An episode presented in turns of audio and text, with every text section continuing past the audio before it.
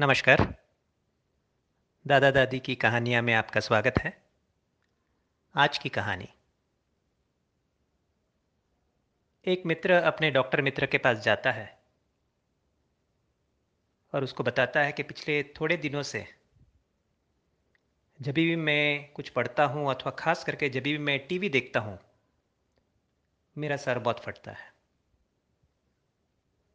तो इस डॉक्टर ने अपने मित्र को बताया कि तुझे शायद आंखों की तकलीफ है। ये डॉक्टर खड़े हो गए और अपने घर के अंदर गए और थोड़ी देर के बाद जब एक रूम से बाहर आए तो उनके हाथ में बहुत ही एक सुंदर ब्लैक कलर का लेदर केस था। उन्होंने खोल के दिखाया तो उसमें बहुत ही सुंदर गोल्ड फ्रेम चश्मे थे।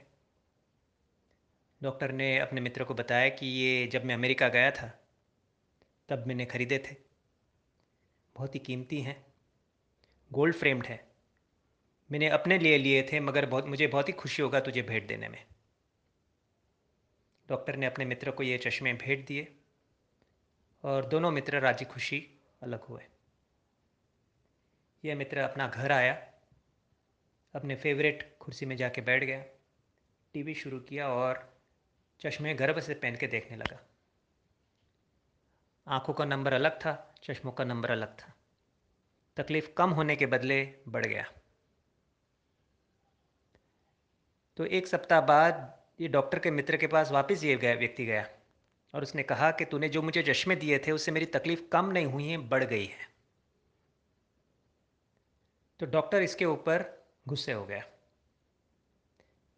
ये कहकर कि मैंने तुझे अपने चश्मे दिए, इतने कीमती थे और मैंने तुझे दिए, तू मेरी प्रशंसा करने के बदले तू मुझ में गलतियां निकाल रहा है। इस कहानी से भावार्थ क्या निकला? अगर एक डॉक्टर दर्दी को क्या तकलीफ है ये संपूर्ण रूप से समझने के पहले अगर दवा देने लगा तो क्या होगा? और दर्दी ने यह दवा ले लिया तो क्या होगा? तकलीफ दूर होने के बदले बढ़ जाएगा।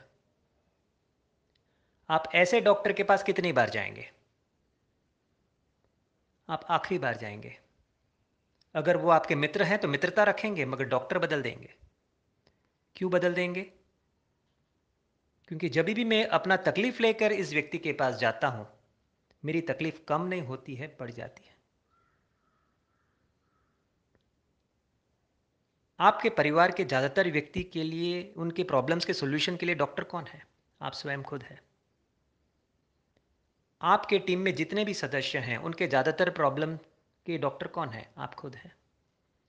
आपके जितने भी सप्लायर्स हैं या कस्टमर्स हैं उनके ज़्यादातर प्रॉब्लम्स के डॉक्टर कौन है? आप खुद हैं।